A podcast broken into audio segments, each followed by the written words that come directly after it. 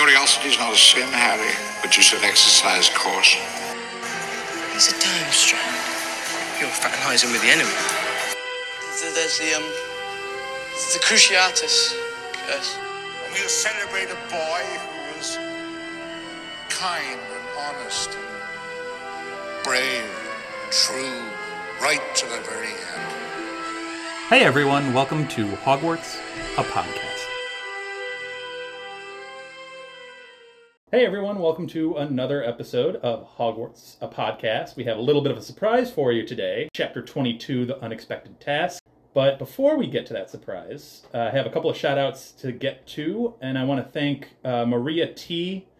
Uh, we've thanked her a couple of times on this podcast, but at Maria Tadoja underscore, she was spreading some love about the podcast on Twitter, which we really, really appreciate. She reached out and said that this was the best podcast in her opinion.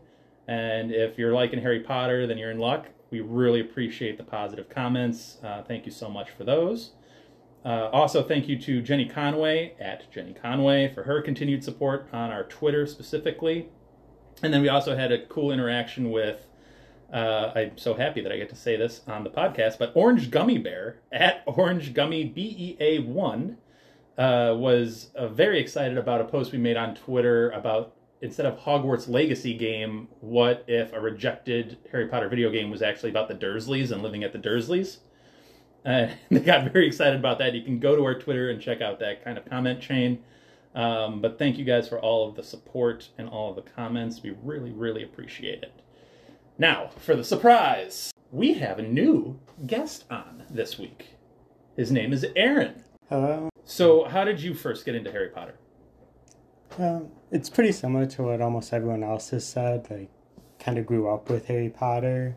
But I wanted to say, like, I think the reason, like, everyone loves Harry Potter and endures is the same reason as Pokemon. Because, like, the world of Harry Potter is just better than the real world. And that's not true in almost any other fantasy series. It's definitely uh, an immersive experience. Like, whenever I read these books, I really try to just dive into them, you know? And to your point, yes, I do the Yeah. same with Pokemon whenever I play a game or watch the watch the anime. But isn't the world just better? Like, wouldn't you rather be there? Hundred percent. Uh, well, depending on different points in the series, Even the worst of Harry Potter isn't as bad as the real world.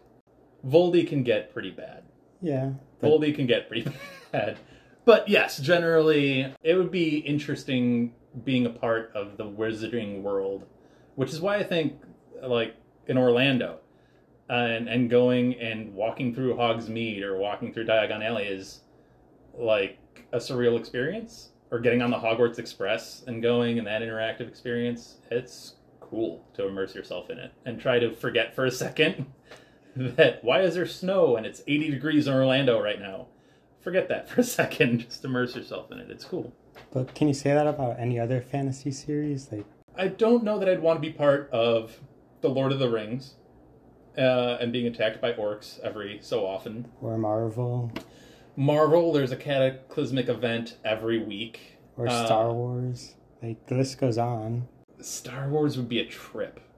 I feel like Star Wars would depend on the planet that you're on. I feel like you just want to be a Jedi, but you wouldn't want to live in that world. Jedi life is hard, though. That's hard, especially depending on. Uh, this is a Harry Potter podcast, so if you come in here for s- spoilers on Star Wars, sorry. Uh, there, there might be spoilers in Star Wars, but I mean, every few years somebody makes a ship that blows up planets. yes. And you're like, as a Jedi, you either have to live like this solely solemn life, or you're, or you're being hunted. so it's it's not an easy life. But yeah, I feel like you'd want to be a Jedi if anything else. Um, that being said, I wouldn't want to live with the Dursleys, and I wouldn't want some of these teachers teaching me at all ever. True. Um, you know, being worried that my potions teacher is literally going to poison me at any given moment uh, is a little, little worrisome. But anyway, um, but speaking of our beloved potions master, the head of the Slytherin house, what house do you kind of identify with? Uh, I've always been a Ravenclaw. Almost every test I get, I've gotten Ravenclaw as an answer. Okay. But then when I did the test where it breaks down every house and what percentage you get, Ah, I love that test. I was very surprised because once in a while I'll get Slytherin or Gryffindor, and I've never gotten Hufflepuff. So I figured my Hufflepuff would be almost like in the single percentages. Okay.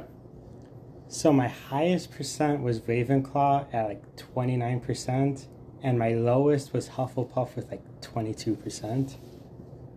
Wow. Well, that's not a, that low of a percentage. Really, twenty-two percent is not that low. So like the range was like 7%. Yeah. Well, I remember when I took that one, I was, I was like, around thirty percent for Ravenclaw, Hufflepuff, and Gryffindor.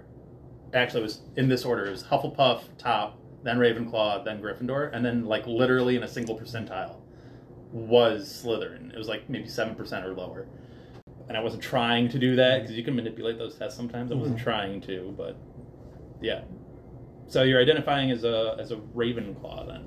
Yes. Any specific reasons why you kind of picked that one, or was it just the or the test specifically? I always thought I'd like to think things out and be logical about everything, so I thought it fit too. Fair enough. So for today's episode, chapter twenty-two, the unexpected task. So we get kind of uh, a curveball thrown at Harry uh, in this chapter. Honestly, it's a very straightforward chapter. We get this information about the Yule Ball, and then the rest of the chapter is essentially dealing with the fallout from that announcement, and Harry scrambling to figure out how he's going to actually uh, find a date to the Yule Ball. So it starts in McGonagall's classroom, and I like that McGonagall is the one to drop this information because she seems like the antithetical person to be talking about the Yule Ball. But here we are. I feel like this should have been like a like a feast announcement made by Dumbledore. I feel like Dumbledore would like pep this up a little bit Yeah, more. The way she was even talking about it, like the students were laughing at her because she said that her hair down and stuff like that. Like she's the worst person for this. I liked that comment too of like, yeah, it's a chance for us to all let our hair down. And Harry makes a note of like, her hair is in like the tightest bun ever. It seems as though she's never let her hair down in any circumstance. Um, yeah. So she does drop some info on us, uh, which is good because as much as I have read this book, I didn't remember some of these. Only fourth years and above are allowed to go to this thing. That's a little unfair. Like half the school is never gonna get to go to the Yule Ball. Yeah, it is a li- like, yeah, it's a little unfair. I, uh, it's almost like taking the Hogsmeade ban for like first and second years and like just Yeah. upping this by a hundred. However, you can invite younger students, which I never thought about this until I read that, but that's a little weird, right? I think it's more for like fourth, Fourth years, years? inviting like third years, And not like maybe six years second year. Yeah. inviting because then the age gaps start to get weird. So you can invite younger students. Uh, the dance itself is from 8 p.m. to midnight on Christmas Day in the Great Hall. And champions and their partners open the ball, which McGonagall tells Harry in a little side conversation. It's like, you know, just FYI, you're really going to have a partner. Go get a partner. No, no, no, no, no. I'm telling you now, go get a partner. He's like, I don't want to dance. I don't dance. And You are. thinks- yeah, he thinks it's the hardest, harder than the Hungarian horntail. I get that anxiety. I do. You're mean, it's wrong. not. Yeah, you're definitely wrong. But I, I see get where he's coming from. I Yeah. definitely see where he's coming from. Yeah. So during this whole thing, uh, we have Lavender and Parvati looking at Harry and kind of giggling the entire time. And then you have this great comment by Harry who's like, I never noticed how many girls actually go to Hogwarts. Which you think would not be like a bad thing. In your circumstances, is a good thing. And he's the champion. And he's a champion. I, I do like Ron as the hype man, being like, "You're fine. You're the champ. You just beat a dragon. You're good. You're good, man." well, he has to be after how he acted. That's very true. That's very true. Uh, I like how Harry's like, "Well, how do we?" So here, this is one of my favorite quotes in the entire series. It's one of my favorite quotes. It always has been. Is a quote. Why do they have to move in packs? How are you supposed to get one on their own to ask them? I've always loved this quote. It's so true. Especially at that age, I definitely feel that. Oh, I feel that. Oh, and then Ron's like, "Well, lasso one," which if there's a tone that can be set for Ron over the next couple of chapters, this is essentially it. Yeah. But no, I just had a, I love that quote. It just makes me laugh every time. But that being said, Harry does have his pick. He had a third year girl, a second year girl, and a fifth year girl all come up and ask him out to the Yule Ball, which just time out for a second. That's awesome that you had well, speaking as a guy, having girls come up and ask you out, totally fine. That's great. Love it. Ego boost. Awesome. But really, why do they want to ask him? They want the attention. They want the attention. He is the champion, and by the way, his he's Harry Potter. Uh, fair, and Harry's right to put that together. But if you're a second or a third year girl, like I get the fifth year girl being like, "I'm shooting my shot," you know, whatever, fine. The second and the third year girl, that takes some guts. impressive. Twelve year old. Yeah. I, like who either that second year is really confident or someone got in her ear and was like, "No, you need to do this. Like shoot your shot. Yeah. Like do it." But still impressive nonetheless. I mean, we're sitting here talking about trying to get a girl on her own to ask her and there's this 12-year-old girl being like, "I'm shooting my shot. Here it is." It's great. But yeah, Harry probably correctly makes the assumption that it's not their interest in him as a person, it's all of the extras that come along with it. As opposed to Harry's awkwardness through this, we get Fred coming into the common room late at night, uh, one of these nights, and he's like, "Hey, do you guys have a date to the to the ball yet?" And they're like, "No, we don't." What about you? He's like, "Oh yeah, I'm going with Angelina." Really? How'd you ask her? Ah, that's a good point.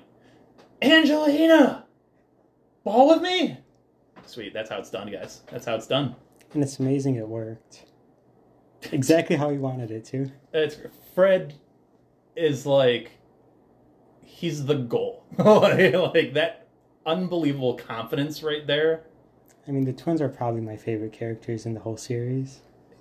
And you know what? Uh, not a lot of people are gonna fight you on that. I mean, but th- and this is such a stellar example. Like that's like a dream scenario. That never happens in real life. No. ever. And Angelina, let's she was she put her name in for the Triwizard tournament. She's a Quidditch player herself. She's obviously an older older student. Like she's popular. She's uh, a well established not only character in this series, but you know she's she's got a lot going for her. Let's say. Well, you also have to be confident to respond to someone who asks you out like that. That's true. Like in front of the whole common room. Uh, I like Angelina's response to it. It was very cool. It was just like a, a praising look up and down. Sure. Yeah. All right. Very confident. Confidence and confidence. And then Ron throws El- Eloise Midgen under the bus. And we get another nose mention. Have you kept track of these nose mentions that we've gotten? Haven't been paying attention to that. So they've commented on, Harry has commented on how straight Cedric's nose is. And From yes, we've got the mention on his nose is crooked. And then now uh, Ron refuses Eloise Midgen in part saying her nose is off center. I had no idea that noses were such an important thing at Hogwarts, but here we are. So he refuses that. Hermione gets upset because Ron is clearly going based off of uh, vanity over substance. she is right. This is just like the start of Ron being horrible. Yeah, this is yeah, you're getting some insights to Ron here that's not exactly flattering. He gets taken down at peg, but we'll get there in a second. Harry has his eyes set on Cho, which he's had his eyes set on Cho for a while now. And he, I'm going to try to quote this exactly Wongo ball with me. Fair? Sounds accurate. Sounds accurate. Uh, that's what he spits out to Cho. She's understandably confused, and she uh, says that she can't go to the ball with him because she's already going with Cedric instead. Um, and I feel like this is where you get a lot of the Cedric hate from specifically. I'm talking to you, Gryffindors, because let me see here. I'm going to read you an exact quote. He had been starting to like Cedric, prepared to overlook the fact that he had once beaten him at Quidditch and was handsome and popular, and nearly everyone's favorite champion. Now he suddenly realized that Cedric was in fact a useless pretty boy who didn't have enough brains to fill an egg cup. Sounds like jealousy and just jealousy. Yep. And I feel like that's where a lot of the Gryffindor hate comes from is like those lines right there. And they're like, see, we knew Cedric was this. And it's like, what are we, what are we talking about? Uh, but anyway, I digress. So Harry is returning to the common room very disappointed. And we learn a couple of other things. We learn that Ron, while Harry was trying to ask Cho to the dance, Ron asked Fleur, sort of. Uh, kind of yelled stuff at her and then regretted it immediately and ran off. Great, like the exact opposite of Fred, which is great. And he chose to do it in front of like literally everyone. I don't know that that would have been my approach No. with Fleur. Granted, how are you going to get Fleur on her own to ask her? I don't know, but I I know Why that even ask at all when you haven't talked to her yeah. and are three years younger than her? Well, okay, so that's the so that's the thing is I don't think I would have attempted Fleur. I would not have shot that shot. But Harry with Cho, he's like worried like how am I going to get her on her own? She's already surrounded by people. Oh, I'll, I'll get her when she goes to the the bathroom. Oh wait, she goes to the bathroom with like four or five girls. How is this happening? And then he finally he finally gets her outside of uh, a classroom and has to speak with her alone. Harry, there's like a thousand ways you could initiate a conversation with Cho. You've literally went up against her in the in Quidditch. She knows who you are. Aside from being Harry Potter, aside from being the champion, you've had interactions. She, you know, she supported you when you became a champion, unlike many others in the school. Why not just be like, "Hey, can I talk to you about you know something really quick. Can i talk to you about quidditch really quick? Just get her away from like her pack of girls or friends. As a 14 year old, first time you're asking someone out, I don't think he did bad, honestly. fair enough. No he ended up doing quite well. It's just the the, the whole anxious lead up to it. I'm like there's there's ways but yes you're right. I'm saying this now as a, a more mature adult. As a 14 year old i'd probably be going through the same stuff that harry is. You're right He probably did better than I would have at that age. Agreed. Yeah, no, I I would probably have done much worse. so, how would you have asked? You said you wouldn't have asked Flora at all. You wouldn't have shot that shot. Why even bother? Like, don't even know her. Fair enough. I do like, aside from all of this Ron asking Fleur news, we get um, some information about Hermione.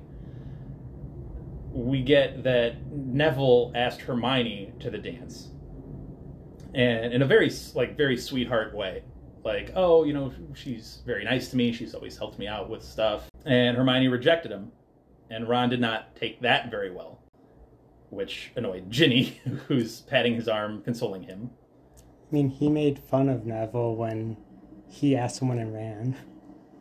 Yeah, which Ginny calls him out on quick when Hermione entered the room. Like they're all laughing about Neville and th- and that how that kind of fell through and oh who would who would go with Neville? Ha ha ha ha ha. Hermione comes in. Oh yeah, they're talking about how they both got rejected. Shuts them up really quick. At least Harry wasn't being mean about it, but Ron had no leg to stand on. Right. Yeah. So we find out that Hermione supposedly has been asked by someone and refuses to tell the boys who because Ron's uh, being, uh, let's say, not so nice. But he does realize that Hermione, in fact, is a girl. Oh, so you're going with one of us? Yeah, right? you're going with one of us, right? And Hermione again tells him, like, no, I'm going with someone. I'm already taken because someone, unlike you, figured out that I am actually eligible to be asked to this thing. Yeah, Ron's Ron is Ron's struggling in this moment. It's one of his worst moments. It's not great. Yeah. Uh, like all the way around, it's like asking Fleur, completely whiffing on the fact that Hermione is indeed a female that he can ask, making fun of Neville. How he evaluated all the other girls. Yeah, it's not great, and Harry is at least coming at this from uh, He's young and immature. young and immature. Ron, Ron's almost coming at it from like a mean way. Maybe he should really get some. Maybe he should have written to like Bill and Charlie and gotten some brotherly advice on how to do this? Even Fred. Or Fred and George I'm like, hey, tips, pointers, like what do you got? Even hmm. Ginny could probably give him some pointers because Ginny seems much more mature in this scene, as she's consoling Ron over that absurdity. Like she's keeping it together, she's not laughing at him until he starts being more of a jerk, and then she's like, "Fine, gloves off. Here's what I really think." And then sh- they ask Ginny, "It's like, well, you can go with Harry at least." And she gets really embarrassed, and she's like, "Actually, I'm also going with someone, and that someone is Neville." So I'm kind of surprised that as soon as the Yule Ball got announced, that she just didn't spend every second she could hanging out with Ron, so she could be with Harry and get asked. Yeah, I mean, you could tell by how she reacts to him asking Cho that she wanted to be asked by him. Yep. Yeah, she was Um, like smiling at you know Ron's story or whatever, and then Harry's like, "Oh yeah, I asked Cho," and it Smile is gone. smile is immediately erased off of her face. It's one of these things where it's like she clearly wants to go with Harry, but I think she's reading the room and is like, Harry does not want to go with me. She he does not think of me that way, so She still has a great end with her brother, though. that's true. That's true. And she's in the Gryffindor common room. It's not like she's not aware of probably things that's going on, except she does have her own life to live. so it's not like she's hanging on their every existence. She probably wants to get away from her brothers as much as possible and live her But own in life. In this moment, I think she would. Yeah, you're right. Oh man. So anyway, getting away from the Ron and Harry of it all for just a second, we get some of the classes going on around this event. We've already talked about McGonagall's class. Uh, Hagrid still apparently hasn't figured out how to feed the Skrewts yet. Which this is Christmas time almost. Like months have passed. They've grown exponentially. And you haven't figured out how to feed them yet? He's not the greatest teacher. I mean, he's taking care of them, but should he be exposing them to students if he doesn't know what they are? Absolutely not. Absolutely not. Meanwhile, Flitwick uh, has given up on teaching classes and ends up just talking to Harry about his use of the summoning charm in the task, which I brought up as like a good person to ask how to do a summoning charm might be the guy who's teaching summoning charms, but I get why he went with Hermione. Sometimes you need a different perspective. Like, Flitwick taught him and it failed, so find someone else. That's true. That's fair. Uh, Cedric, uh, Harry assumes, told Hufflepuffs to leave Harry alone, and you see uh, he's noticed fewer and fewer support Cedric badges around the school. I think it's something Cedric would do in general. Like, I don't think he would ever push the, like, he's the true champion narrative. You hear that, everybody? That was Aaron saying that, not me. We do also learn, speaking of Cedric, that one month has passed since he beat the dragon, and he hasn't done anything with the egg. Like, not one thing. You'd think, after your, like, day long binge session with Hermione and you figured out the summoning charm, you might want to take a look at the egg in the next month. You're wasting a third of the time that you have. I think he's more worried about girls. Now, yes, but not in the previous three weeks. like, what were you doing? Uh, I don't know. If you had, if you knew that you had a second task coming, grand three months down the road, but you knew you had a second task, and the first task was a dragon, would you not at all be concerned about this egg? You'd want to try to figure it out, yeah? He's a teenager, like, but yeah, he should have been. Yeah, okay. All right, there we go. Um, he should have tried to figure this out because Hermione makes a great point. What if it takes weeks to figure this out? What if that's the thing? Is like the clue might be a multi-segmented clue, and you might need weeks to figure this whole thing out. That'd be too logical for Harry. That'd be a problem for Harry. Yeah. So that would be. No, I mean, thinking that and starting the egg a month earlier. Let's see what else we got in this. Oh, we got the the decorations are starting to be put up in the Great Hall for Christmas, which I think would be just a spectacular sight to see. But I think I guess the overwhelming feeling I get from reading this chapter, like we've talked about, is that sense of anxiety and like putting yourself in Harry's shoes and trying to navigate this unexpected task of having to find this date. That felt very real. It felt very real. But getting back to the decorations, I Mhm. just thought I really hope there's Christmas in the Hogwarts Legacy game That'd be cool to see. Is or it- any holiday. Does it fi- Does it follow like a like a time? I'm not sure. I've been don't know. staying away from it as much as I can. I have to honestly. We we will here at Hogwarts podcast get into Hogwarts Legacy, the game, and whether it's through some live streaming on Instagram or posting about it on Twitter or talking about it on the podcast, we'll find some way to communicate our experience to you guys. But let us know if you've played the game already or are excited about playing the game. Uh, we'll probably get to it hopefully soon, but we'll see. Uh, you have anything else for the non spoilers? No, that's it. So, I have been promised some very hot takes from Aaron in our spoiler section. He's got some. He, he's going to come at me. He's going to come at Anna. So stick around for the spoiler section, and uh, he'll give us some of his thoughts on some of the other episodes. Also, I have another note. Kill the stag! All right, so we are back with the spoiler section of chapter 22, The Unexpected Task, and I believe Aaron wants to start with a reading. Yes, it's from uh, the Sorcerer's Stone, and this is Ron speaking. Everyone's waiting in for you in the common room. We're having a party. Fred and George stole some cakes and stuff from the kitchens. Stole some stuff from the kitchens. Interesting. Interesting. That doesn't fit their character at all. Like they never break rules. Yeah, no, they never break rules at all. I got so much flack for suggesting that Fred and George may have procured some sweets and snacks and such from Honeydukes because they know a secret way into Honeydukes. I got so much flack for suggesting such a terrible thing.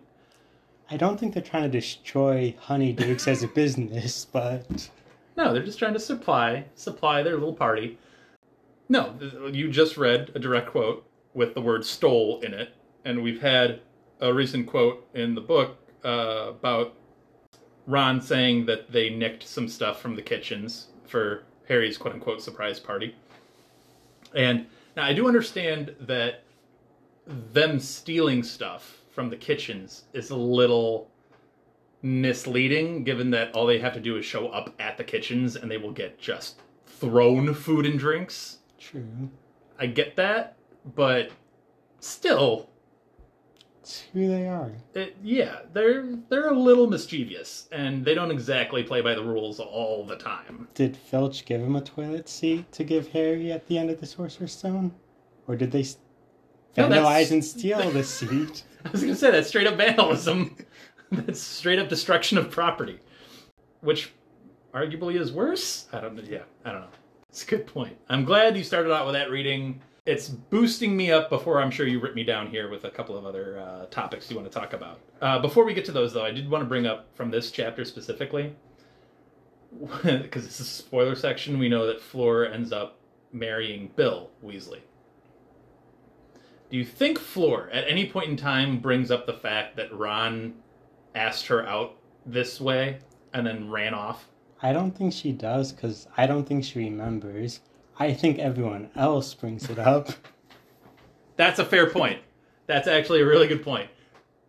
I agree with you. I don't think Flora would remember this instance because, let's be real, she probably has like 10 guys at Hogwarts Yeah. doing this a day. Wasn't the only time it happened to her. Probably not the only time.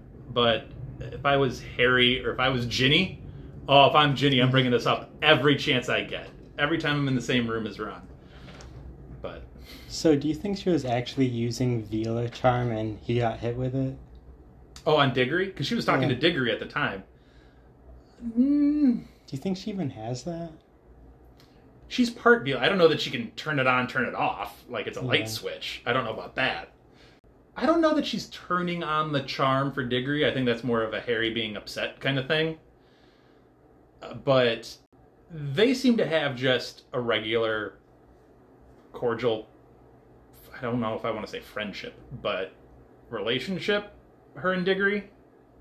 I mean, she was probably Respect, maybe? trying to get him to ask her out. I don't know. Maybe.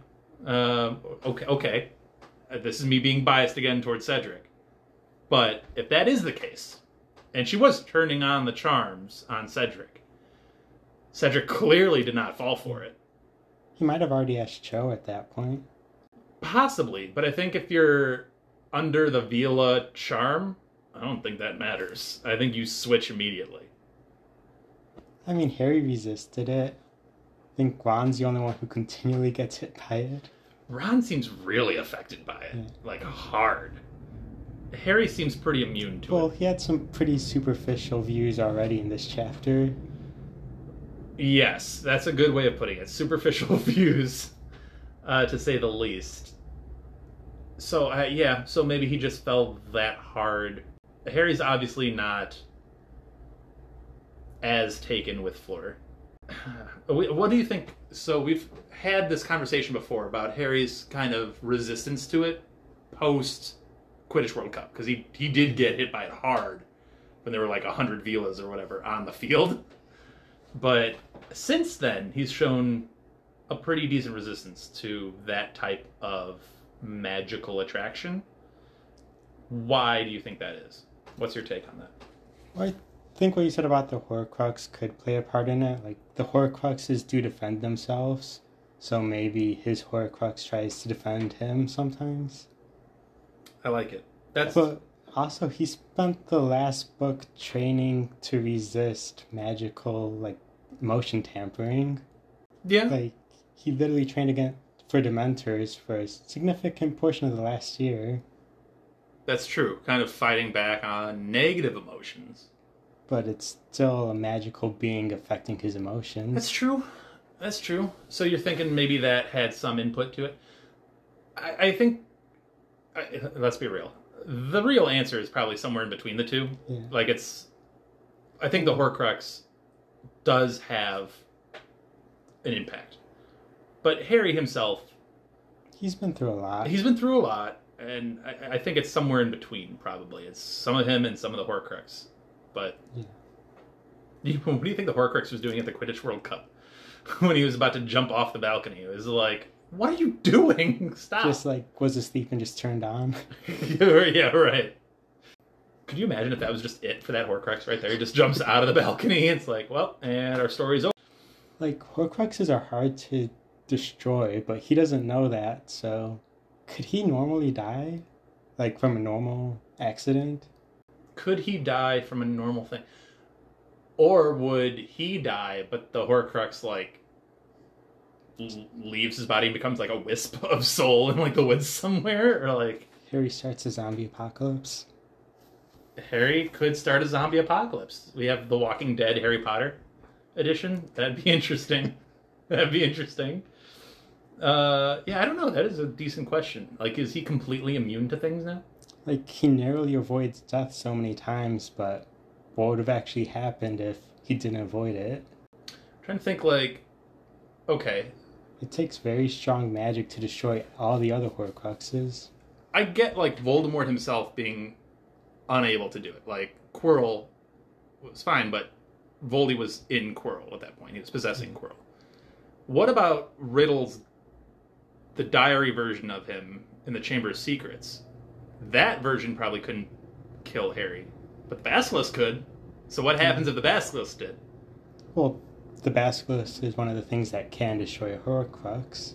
So he would kill it then, or the Basilisk would then kill Harry and the Horcrux. Yeah. How ticked would Voldy be if he figured that out? Would he just kill Lucius on the spot for putting the diary in that in that position anyway? Well, what happens if Riddle from the diary succeeds? I think he would go after Voldemort. What Riddle from the diary? Yeah. He wouldn't want two of him, and he would be stronger. Okay, so you're thinking. Wait a minute. so you're thinking Riddle from the diary becomes whole. Yeah, I think An his first actual target human. is Voldemort. So you're not thinking like that. Oh, okay. So you're thinking they could be two separate entities. Yeah, I, that wouldn't have been Voldemort that got resurrected. That would have been 17 year old Tom Riddle. I've never thought about this before. So you think 17 year old Tom Riddle would then go after what the fragment that's left of Voldemort at that point in time? Yeah. Interesting. And then you get like the 17 year old version of Voldy Do you think any form of Voldemort would want to share power? with himself. Probably not. That's interesting. I never thought about that. Let us know what you think about that uh, scenario. If Tom Riddle had succeeded in Chamber of Secrets, the the diary version had succeeded, what would the fallout then be? That's an interesting what if. I've never thought of that before.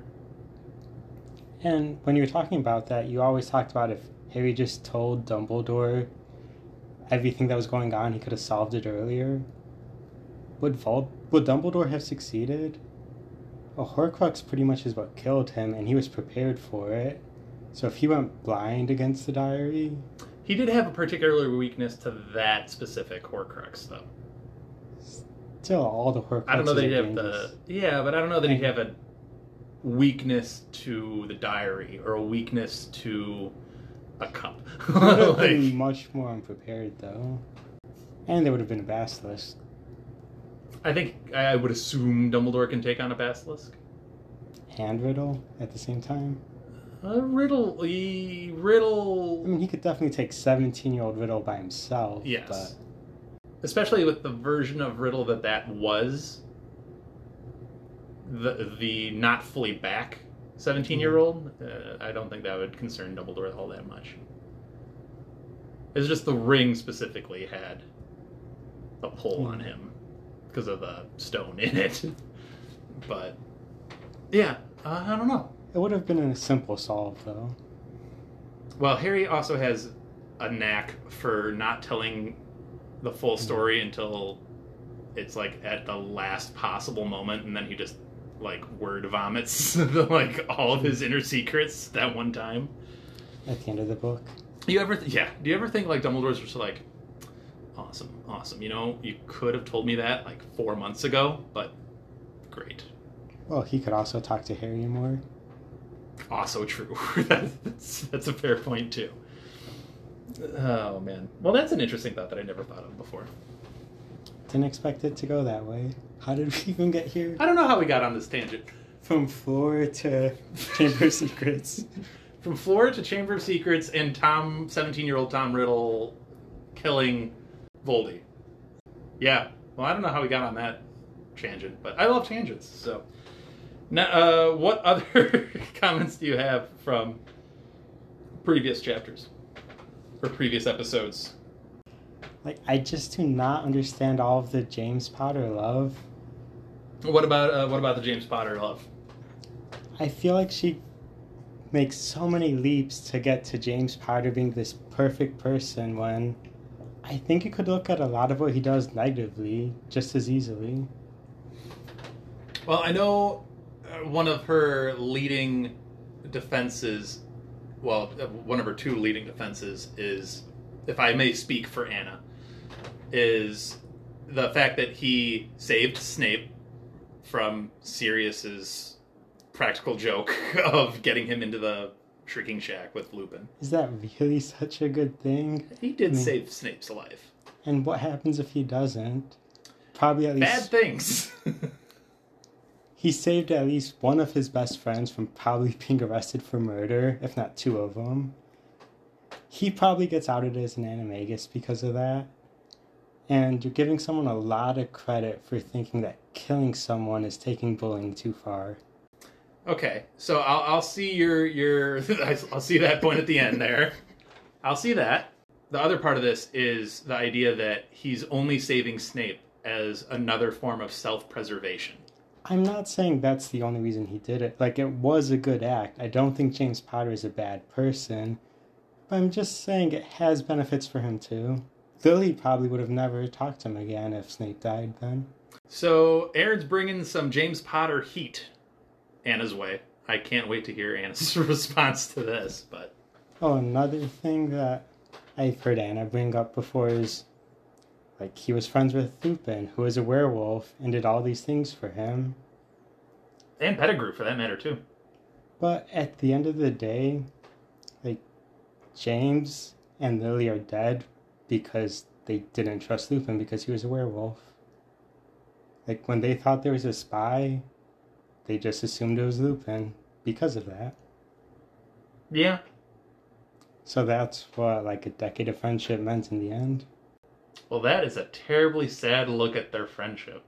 But you're not wrong. I mean, they they there was reasons that they went away from Lupin, and there was And they trusted Pettigrew more than Lupin because Lupin was a werewolf. well, uh, to be fair to them, Lupin was also spending a lot of time with very dangerous, dark individuals. True.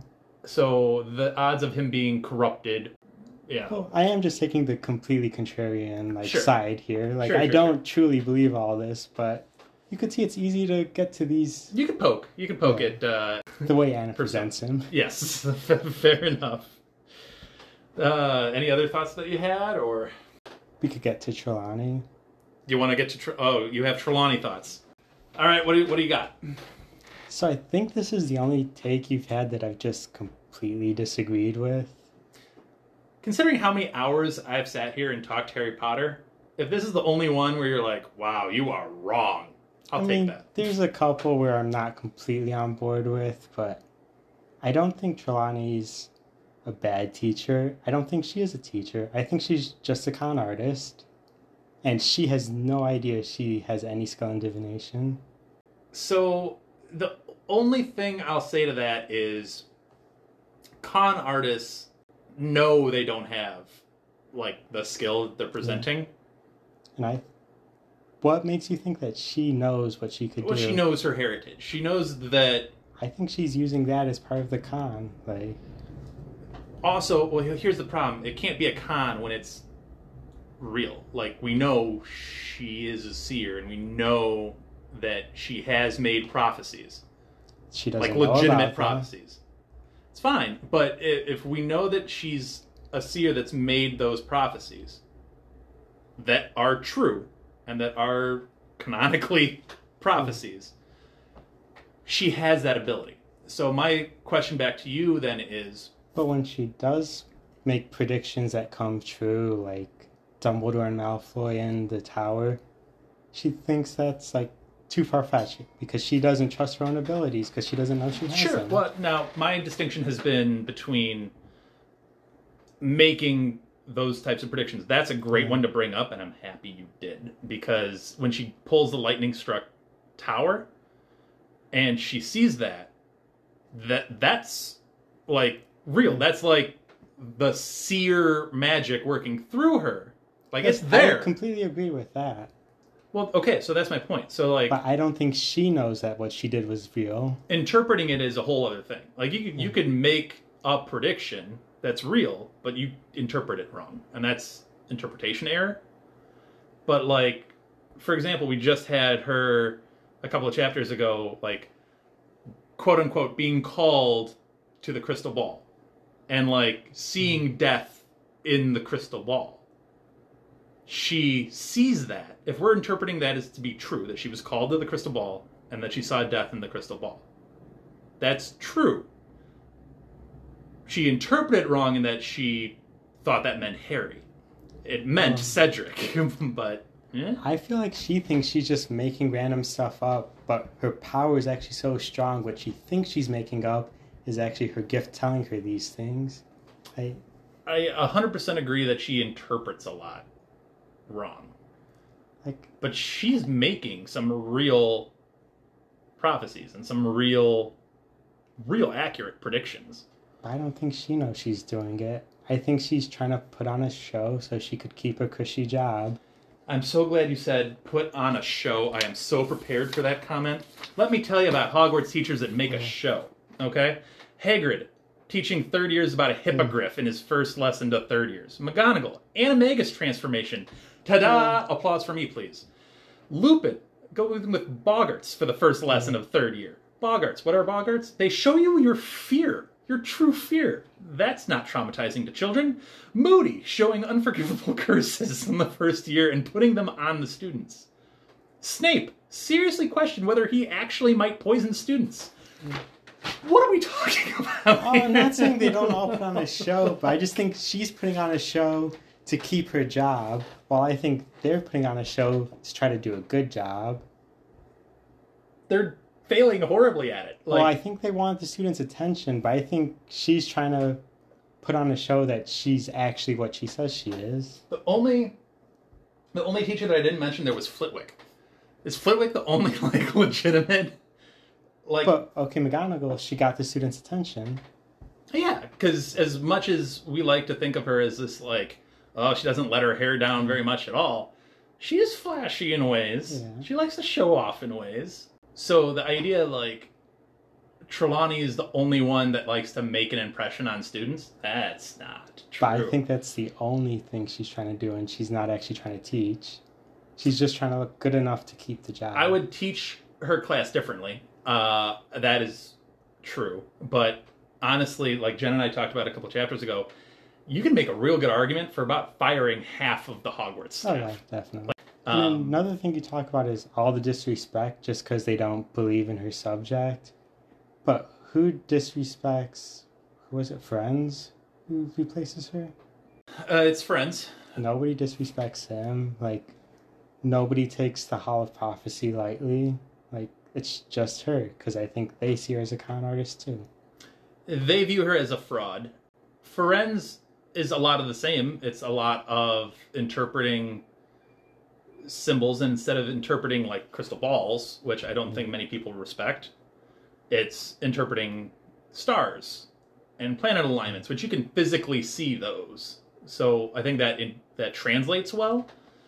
But I the thing that I love about Trelawney, and this is the whole thing that made me reimagine my thought on Trelawney, was her quote at the beginning of her class on the first day. And she says, like, there's only so much I can teach you about this.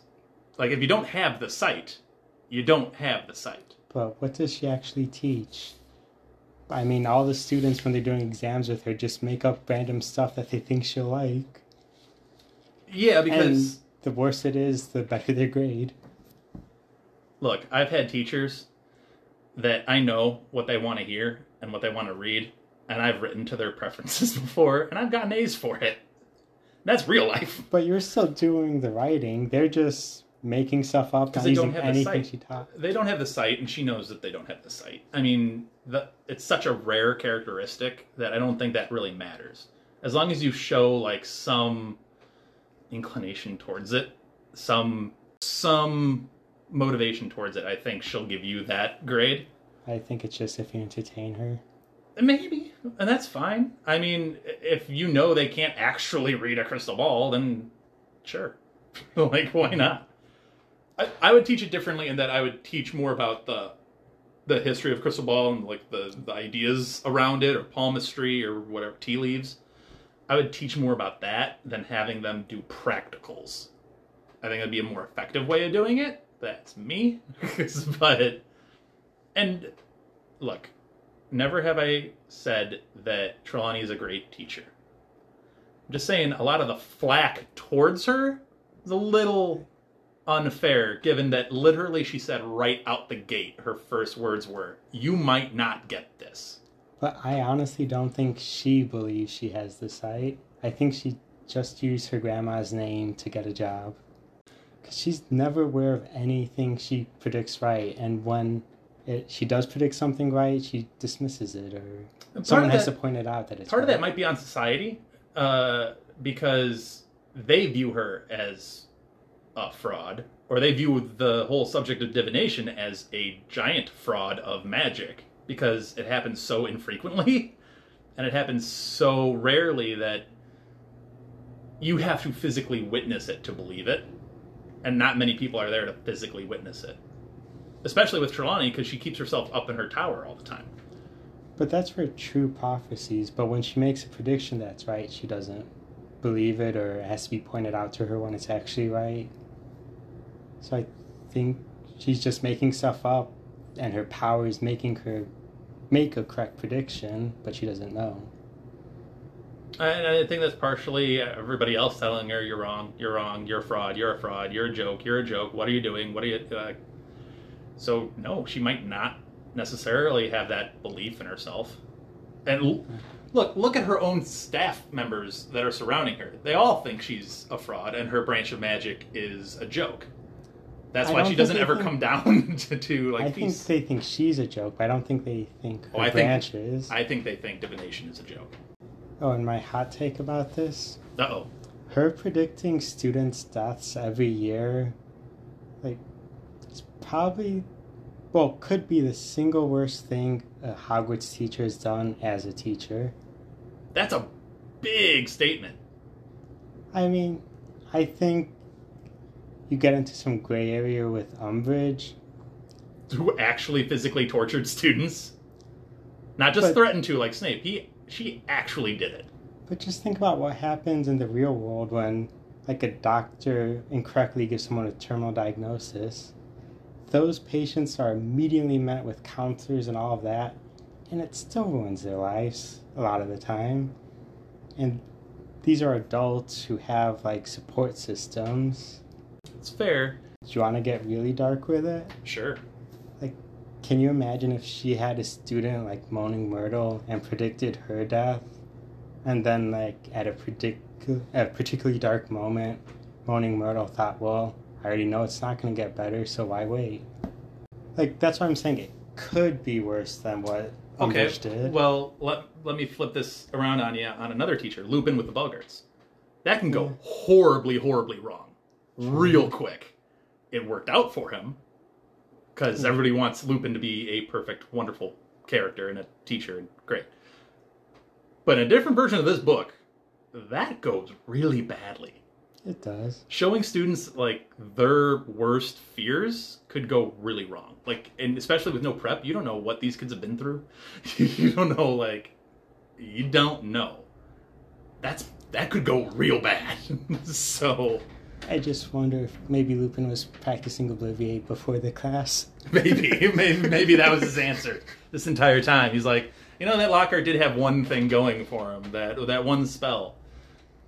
And and then you have literally Moody Crouch. You have Crouch putting unforgivable. Cur- They're literally called unforgivable curses that have you go one way ticket to Azkaban. He's doing them in a classroom. So they could be protected against them.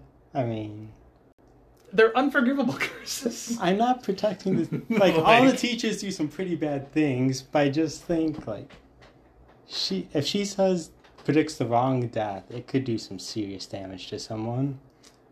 I think you just described the entirety of the nature of Hogwarts, in that something can go really, really wrong, real, real quickly at any given point in time in any of these classrooms. Like Dumbledore needs to like rein this in a little bit, and he's just letting it like wild, wild west, whatever. But so I think they're at least trying to teach the students something or get their attention to make them realize that this is a serious subject. Well, I think she's just doing it for fun and because she enjoys it. I don't know. I think like oh don't get me wrong i think umbridge overall is a much worse person and snape overall is a much worse person but i think if you take any single thing they did her predicting death could be worse could be. Snape's threatened to poison students, and Well, I- he's mentally and emotionally abusing Neville on a daily Yeah. basis. that's what I mean. like on a daily basis like over the course of a year yes he's doing worse to neville but as one single act i think she's did the worst except for the actual torture that umbridge does but Hogwarts is. Uh, I think I said this on a previous episode. Hogwarts is a fun place to be, and there's a lot that can happen to you in a given day. And all, all I'm saying is, I I will agree that she's not a great teacher. I would teach her class differently.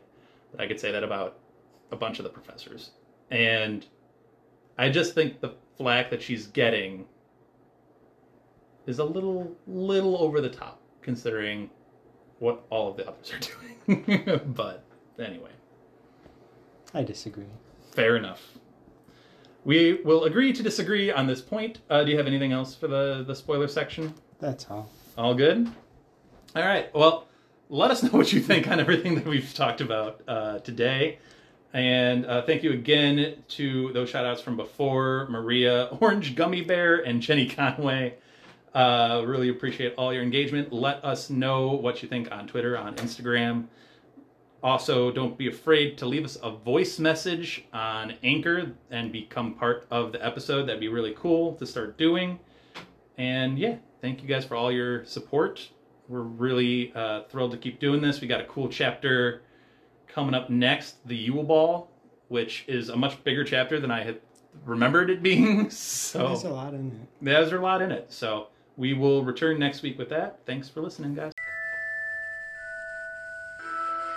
Thank you for listening to Hogwarts, a podcast. If you like what you've heard, please click the subscribe button on your preferred podcasting app and follow us on Twitter and Instagram at Hogwarts a Pod.